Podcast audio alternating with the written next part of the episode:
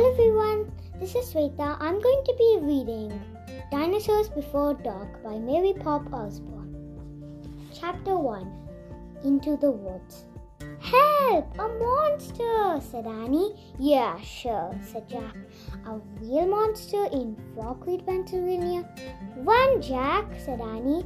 She ran up the road. Oh, brother, is this what he got for spending time with his seven-year-old sister? Annie loved pretend stuff, but Jack was eight and a half.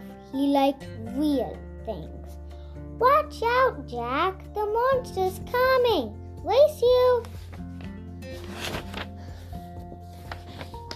No thanks, said Jack. Annie raced alone into the woods. Jack looked at the sky. The sun was about to set. Come on, Annie! It's time to go home! But Annie had disappeared. Jack waited. No, Annie. Annie, he shouted again. Jack, Jack, come here. Jack groaned.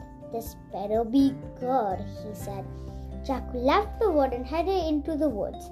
The trees were lit with a golden late afternoon light. Come here, she called. There she was, standing under a tall oak tree. Look, she said. She was pointing at a rope ladder, the longest rope ladder Jack had ever seen. Whoa, he whispered. The ladder went all the way up to the top of the tree. There at the top was a treehouse. It was tucked between two branches. That must be the highest treehouse in the world, said Annie. Who built it? Jack asked. I've never seen it before. I don't know, but I'm going up, said Annie.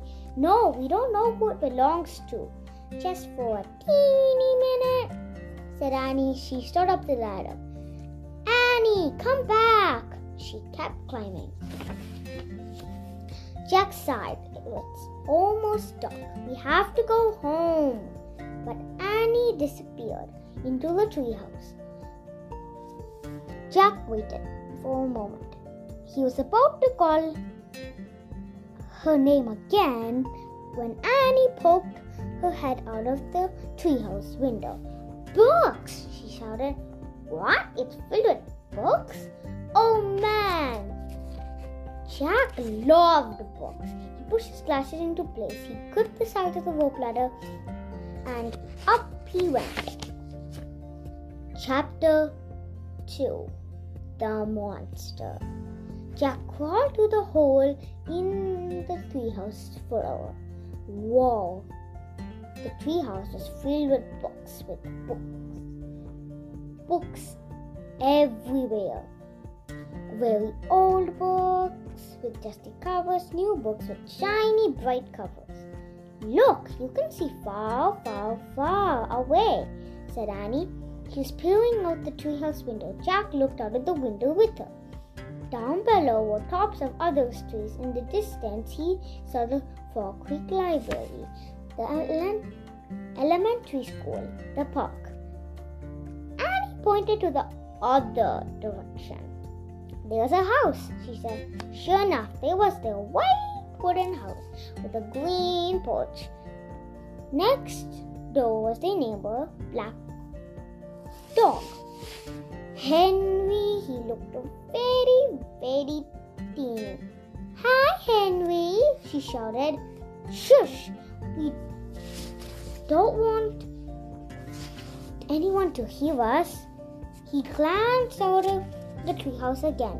I wonder who owns all these books, he said. He noticed bookmarks were sticking out of many of them.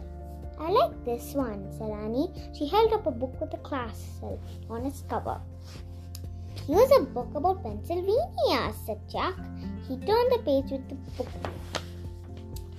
Hey, there's a picture of Four Creek in here, said Jack. It's the picture of these woods. Oh, here's a book for you, said Annie. He held up a book of dinosaurs. Blue silk bookmark was sticking out of it. Let me see it. Jack set down his backpack and grabbed the book from her. You look at that one. I'll look at the one about Cassus, said Annie. We better not, Jack. We don't know who these books belong to. But even as he said this, Jack opened the dinosaur book where the bookmark was. He couldn't help himself. He turned to a picture of an ancient flying reptile, a pteranodon. He touched the huge bat-like wings. Whoa, whispered Jack. I wish I could see the pteranodon for real. He studied the odd-looking creature he was soaring in the sky. Ah! screamed Annie. What? said Jack. A monster! she cried. She pointed to the tree house window. Stop pretending, Annie, said Jack. No, really, said Annie. Jack looked at the window.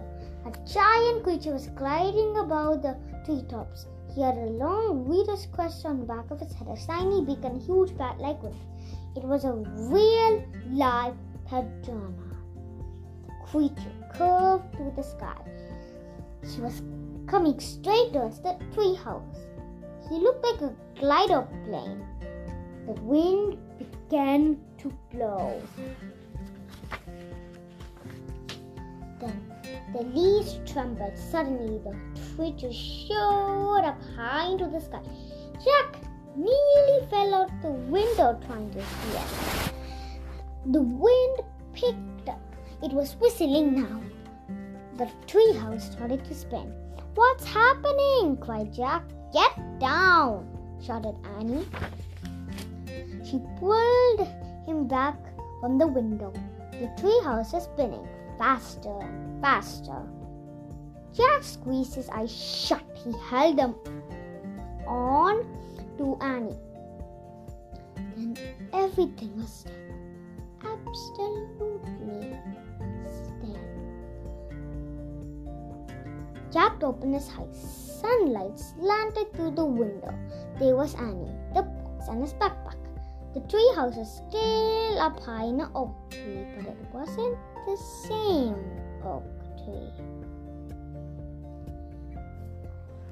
Let's read chapter three tomorrow. Bye!